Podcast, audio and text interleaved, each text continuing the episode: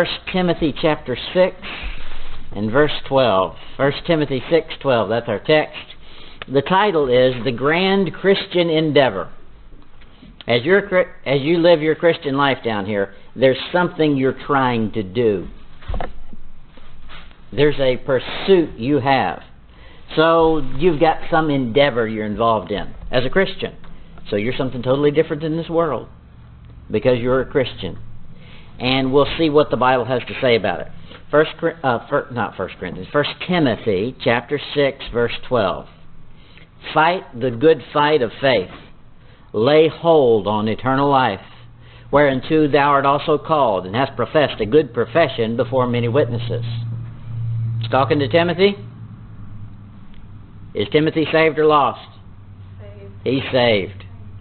But you know what he told him? He said, You got to fight and while you're fighting, here's the purpose of your fight to lay hold on eternal life. Didn't he already have it? He was saved. That is, eternal life had a hold of him. But he needs to grab a hold of it. A lot of Christians running around that are saved, they got their fire insurance. Mm-hmm. But they've not laid hold on eternal life. They're not involved in the thing that's changed them. We need to be. Notice the context. The context puts this one verse kind of in a weird spot. you look at this, a lot of the Bible is that way. You'll read it and you'll think, wait a minute, that doesn't match. We changed subjects on me all of a sudden. In verse 1, he talks about servants. Let as many servants as are under the yoke count their masters worthy of all honor, that the name of God and his doctrine be not blasphemed. If you're a servant, count your master worthy of a L L, all honor. That's if you're ser- that's if you're serving an unsaved pagan, no good master. That's not a Christian master. That's a wicked master. He said that servant should count his master worthy of all honor. Ooh, that's tough. And if you're lucky enough to have a Christian is your master. Verse 2 And they that have believing masters, let them not despise them because they're brethren, but rather do them service, because they are faithful and beloved partakers of the benefit. These things teach and exhort. Okay, he says when it comes to you um, preaching to your congregation there, Timothy, here's one thing you need to know. Tell them it's their job to serve their master and count that master worthy of all honor, whether they're saved or lost, whether they're good or they're wicked. Whew. Now, you don't honor wickedness, you honor the position, the master position. Okay, that's the context of this chapter.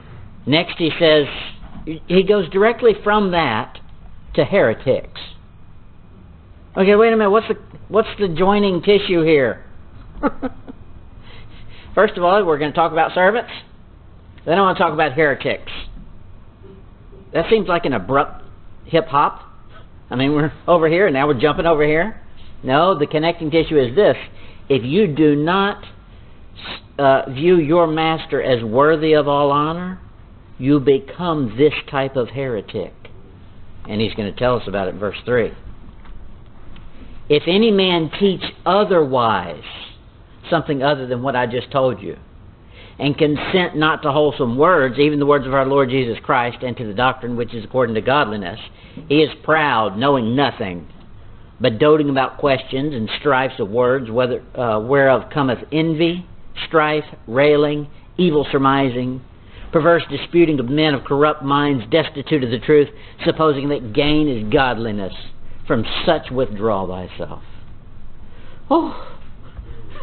I read that a little dramatic, I know, but I think that's the way he said it. That's not something you say sweetly. okay. So it all starts out with honor the proper positions as unto the Lord, not unto man, but honor the position. Otherwise, you become a heretic. And he further said, just stay away from heretics. Then he says, Here's the proper. I'm going to go back to point one. Paul's talking here. I'm, I'm not Paul, but I'm going to act like I'm Paul. Okay, Timothy? I gave you a premise here. Servants had better obey the way God intends them to. If you don't, you're a heretic, and here's what you are.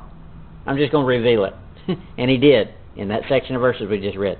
And he says, Now I'm going to go back to talking about if you will do the things you're supposed to as a servant. Here's what you are.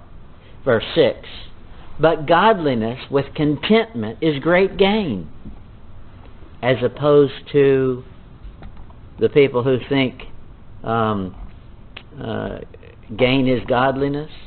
They got it backwards. Godliness with contentment is gain.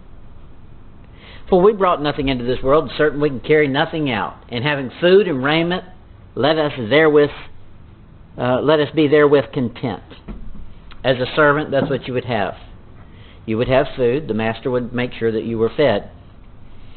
I told uh, Toby ran an errand out and where'd you go yesterday, Daphne? And we're waiting on her. Me and Laura were waiting on her to get back to go to lunch. I said, me and Laura have been slaving here, working all day, and you better hurry up and get back. You got to feed your servants. Can't get any work out of them if they don't have any food. Patton says an army marches on its belly. That's right. Here he's saying, as a servant, you're going to get food, and you're going to get something to wear. The master will make sure of that. So you can be content. wow. Now, he didn't say that God is duty bound to give you a bunch of extra things and you're going to be. That wasn't even part of the discussion. So we're talking about something way above and beyond materialism. Now he says, I want you to be careful. We talked about the servant, just who he is and what he's supposed to do. Then I showed you a bunch of heretics and who they are. Then I said, as a good servant, here's the proper attitude you should have. Recognize you got food and you got clothes. You really have no reason to complain. Then he says, Look out, the devil's going to try to fool you. If you'll take the proper attitude toward your servanthood, the devil doesn't like it. Verse 9 But they that will be rich fall into temptations and, and a snare, and into many foolish and hurtful lusts, which drown men in destruction and perdition. For the love of money is the root of all evil, which while some coveted after, they erred from the, from the faith, and pierced themselves through with many sorrows. It says the snare of the devil is this a dollar bill.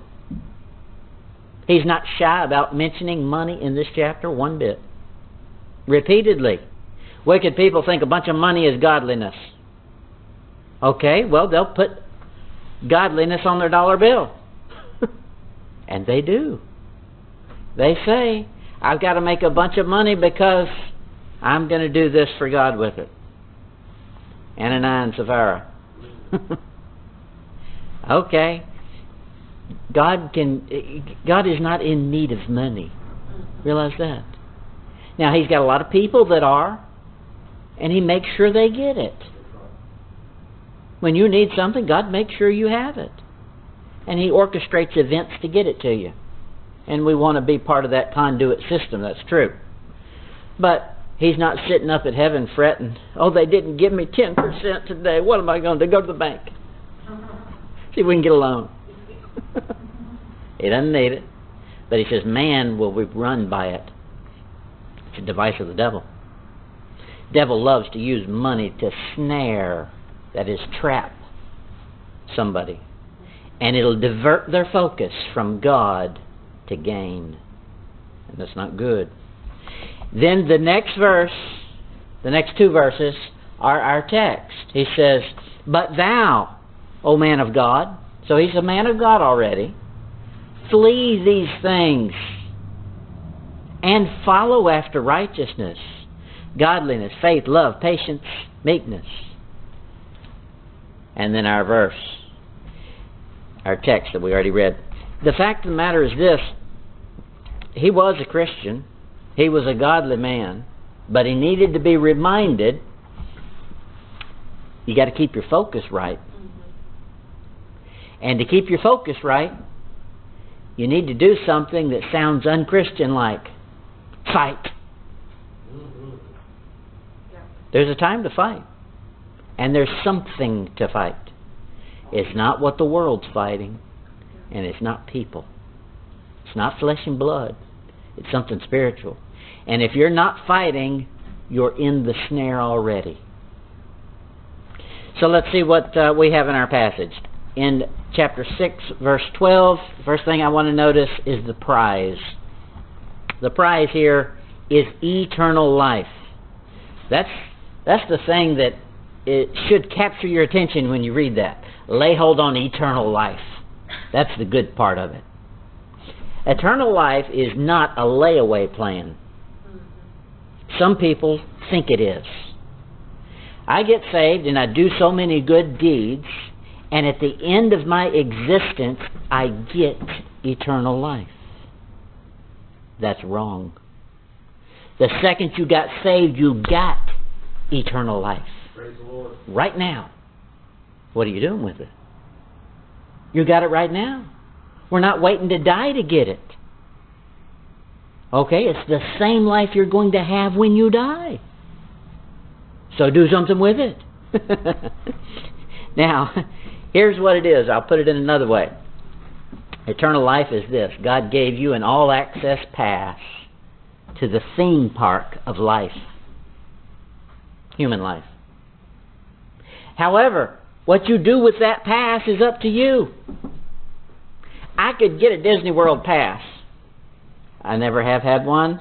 Probably never will. They're too expensive. but if I had one of those things, I could go to Disney World and I could walk in that front door and go on all of those stupid rides. or I could just sit there. I mean, I got a pass. I can do that. But you know what? If I just sit there and watch people go buy two expensive cups of water, I'm in the park. I got the pass. But I've not enjoyed the park, have I? That's not the reason the park was made. So it's up to us how much we enjoy eternal life. We've been given the pass for it. Now, go enjoy it.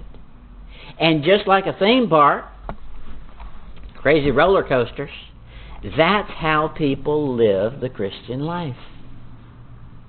You go up that thing, that roller coaster is designed to give you all sorts of emotions. It's supposed to scare you, and then it's supposed to please you. Isn't that your your spiritual experience? Sometimes you're scared to death. You're on that roller coaster and you're dropping. And then sometimes you feel like you're floating. Okay, that's the way God designed it. You've been given that all access pass. That means you're using it. In John, he says this He that heareth my word and believeth on him that sent me hath everlasting life. You're not waiting for it, you got it. And shall not come into condemnation, but is passed from death to life. You're passed. That is, you got the pass in your pocket. He says in another place, the gift of God is eternal life through Jesus Christ our Lord. It is. And we're not waiting for it to be. It already is. It's in my pocket. I got eternal life. Your access pass is a free gift to you. Didn't cost you a penny. Somebody else had to pay for it. Jesus Christ did. Now we got to figure out what we're supposed to do with it. Obviously, we're supposed to enjoy it. You don't find many Christians enjoying their Christian life. Find a bunch of Christians enjoying life, carnal life, that has nothing to do with God. You find a lot of Christians who think they're being godly and they don't enjoy a minute of it. That's not what God designed. We're supposed to enjoy this thing and take advantage of it. Now, we should get all those emotions you would get at a park. Um, I don't get a big kick of it out of going through all those roller coasters and those crazy things, but it's a big thing. I'm an oddball, I know. Most people do. Most people love those things because it gives you all of those emotions and sensations. And to me, that's exactly what I see with this Christian life. God's going to put us through things and we're going to think there's no way out of this, just like on that roller coaster. And yet He's got you. He designed that roller coaster, it can't come off the track. it might feel like it's going to, but it's not. Enjoy it. Look at the pursuit in our passage. 1 Timothy 6:12. He says, "Fight the good fight of faith." Now here's the pursuit. Lay hold on. That is, catch up to it and grab it. Lay hold on it. And that is, hold on as tight as you can get. that tells you that if you don't actively seek it, you won't get it. You've got eternal life, or eternal life has got you, but have you got it? Do you have a handle on it? I doubt it. I don't either. he says at the end of that verse that he's Timothy has professed a good profession before many witnesses. That's something past tense. He's already done that. Here's something future he needs to do. Go get a hold of eternal life. Grab hold on it. Okay, that's a pursuit that we should all be involved in. Profession isn't enough. He needs possession. Go grab it. In Proverbs he says this They that forsake the law praise the wicked, but such as keep the law contend with them. When you know the Scripture, you know right from wrong, not because you've decided it's right or wrong. God has declared it right or wrong. Then when somebody else professes wrong, the righteous are going to contend with them. That's fighting. Now, it shouldn't be carnal fighting. We don't go beat them up so that they can change their opinion. they wouldn't have changed their opinion. They may have said it, but they didn't. he says in uh, First Thessalonians, he says this: But even after that we had suffered before uh, and were shamefully entreated, as you know, at Philippi, we were bold in our God to speak unto you the gospel of God with much contention. You know how you're really enjoying the ride? Is if you're out there witnessing or you're talking to someone else and you experience the contention. It's uncomfortable. That's that roller coaster. It's that you're going down through a hill. Enjoy it. the contention right there. It's supposed to be there It's part of the life. Titus, Titus chapter 1, look at verse 9. Titus 1, verse 9. Timothy was one preacher that Paul wrote to. Titus is another one. Titus 1, verse 9. Holding fast the faithful words as he hath been taught, that he may be able by sound doctrine both to exhort and to convince the gainsayers. Okay, so this is something that all of us should be able to do by sound doctrine. So we've got to figure out what that is first. then use that, not convincing speeches and great poems. Those are not godly means by which to convince someone. Verse 10. For there are many unruly and vain talkers and deceivers, especially they of the circumcision, whose mouths must be stopped. Okay, punch them right in the mouth. that's fighting, that's contending spiritually.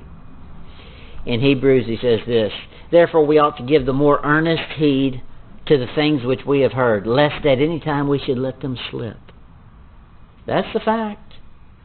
If you're not continually chasing after to lay hold on eternal life, you'll let the opportunities slip. You'll let the experiences slip that God had planned for you. He says in another place, in Jude, he says, Beloved, when I gave all diligence to write unto you of the common salvation, it was needful for me to write unto you and exhort you, that you should earnestly contend for the faith which was once delivered to the saints. He's got two words in there that are important. Not just fight for it, not contend for it. Earnestly contend be a champion and get serious about it. in this life, we should. In 1 Timothy 6, look at verse 11. 1 Timothy 6, back up to verse 11.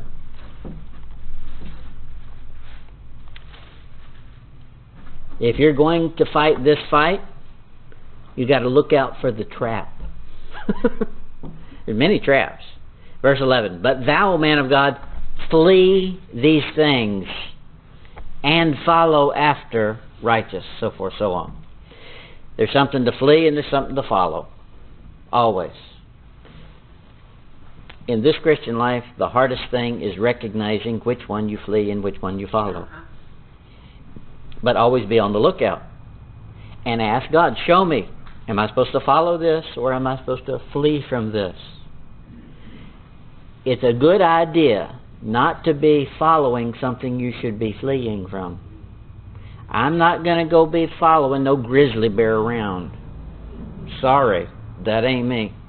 Go get somebody who works for National Geographic to do that. now, the Bible says there's some things we should follow and some things that we should flee from. And if you don't know the right one, you might get eat up by the bear. so look at uh, 1 Timothy 6, look at verse 5.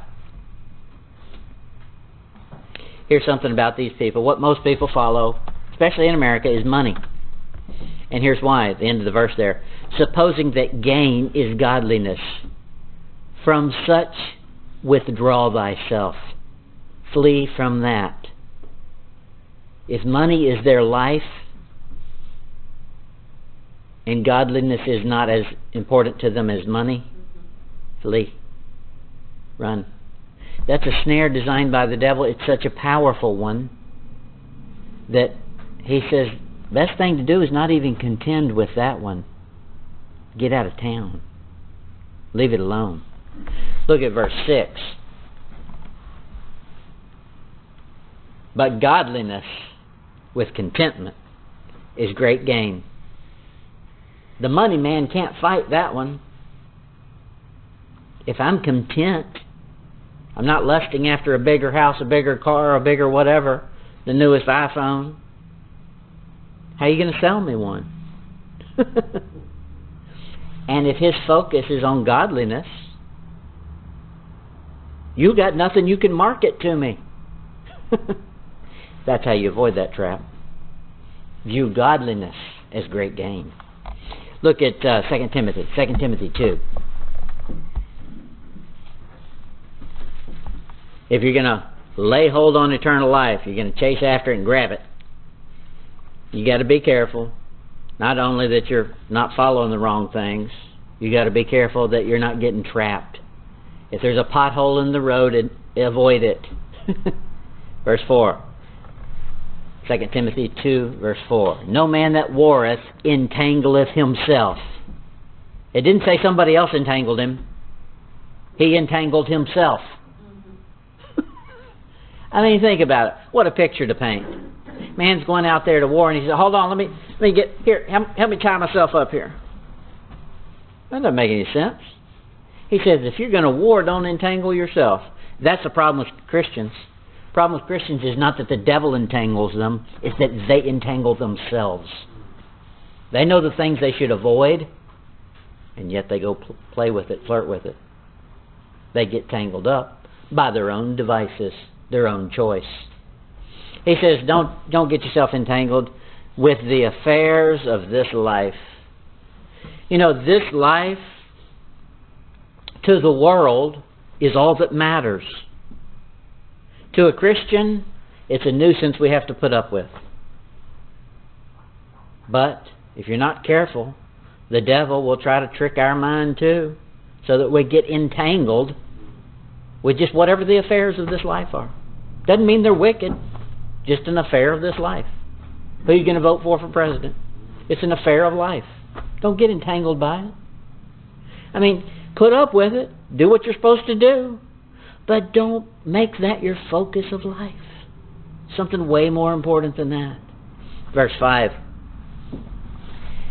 And if a man also strive for masteries, Yet is he not crowned except he strive lawfully.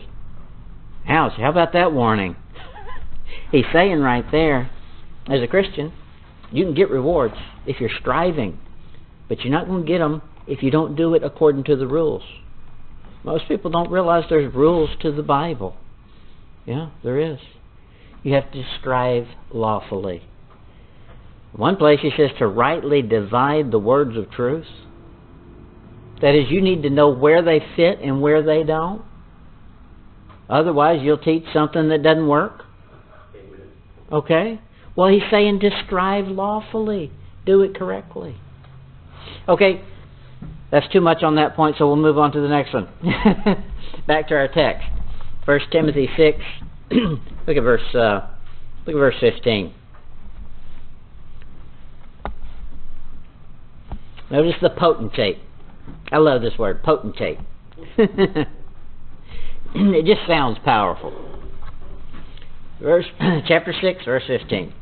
Which in his time he shall show who is the blessed and only potentate. that is, head man in charge.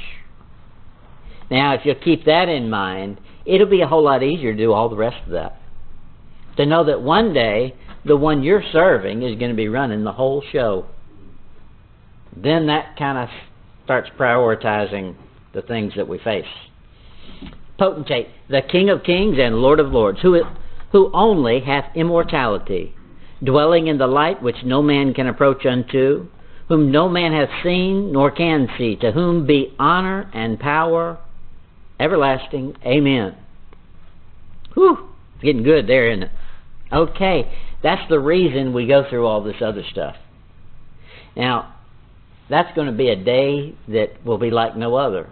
And as a Christian, you can put your mind right there and get happy real quick. You should be able to. If not, you need to check whether or not you're a Christian. Okay, so if we put our mind there, then it'll affect the actions we do here. It should. In Job chapter 2, he says something. I want you to I want you to hear the devil preach. This is crazy. Imagine a preacher saying, "Okay, come to church and let's listen to what the devil has to say." But I want you to. Job chapter 2, look at verse 4. Job 2, verse 4.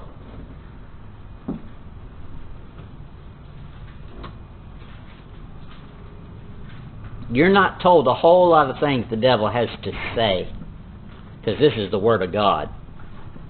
However, when God thinks it's important, He'll tell you. Job 2, verse 4. And Satan answered the Lord and said, Skin for skin, yea, all that a man hath will he give for his life. Isn't that a fact?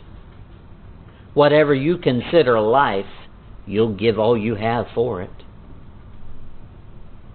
Do we view eternal life as our life? Or do we view this mortal life as our life?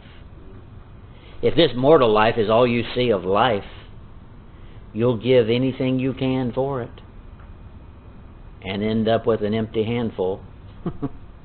if eternal life is what you view as life and important, you'll give all you have for that. Spend your time here on something that matters for eternity. Look at it in John, John chapter 17. John 17, verse 3. Let's get a Bible definition. According to Jesus. John 17, verse 3. And this is life eternal. Okay, so he's going to define it for us. That they might know thee, the only true God, and Jesus Christ, whom thou hast sent. There's eternal life. How are you going to know God without studying His Word? It requires knowledge. He says, My people are destroyed for lack of knowledge. Now, you can get eternal life. It can grab hold of you without you knowing much about the Bible. But you're not going to turn around and grab a hold of that eternal life yourself if you don't know anything about the Bible. In Romans chapter 12, passage most people have memorized, Romans 12, verse 2, he says this And be not conformed to this world, but be ye transformed by the renewing of your mind, that you may prove what is that good and acceptable and perfect will of God. You know, your mind always needs renewing. when you wake up tomorrow, you got to renew that mind, or you've got day old mind. it needs to be renewed. when we had kids growing up, we didn't. Well, we didn't eat. We did a lot of eating out, but when we would eat at home, we I didn't like leftovers. It had to be me and Amy. We're picky. it has to be cooked fresh. We don't want any leftover. We don't want anything old. We want it new. That's the way God views your mind. It needs to be renewed, refreshed every day. Only one way to do it, His Word. In Hebrews, Hebrews chapter 6.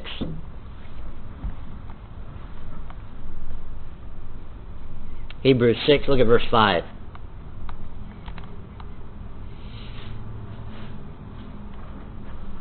We're talking about the time that the only potentate shows up and how great that'll be. And having tasted the good Word of God, have you done that? Sure. It's in your lap. You've tasted the Word of God. And the powers of the world to come, have you done that? Yes. If you've experienced laying hold on eternal life, that's the power of the worlds to come. Now, a lot of Christians have not experienced that power. It's grabbed them, but they've not turned around and grabbed back at it. Look at 2 Peter, 2 Peter 3. 2 Peter 3 verse 13. 2 Peter 3:13. Nevertheless, we according to the promise uh, according to his promise look for new heavens and a new earth wherein dwelleth righteousness. There's the power of that world to come.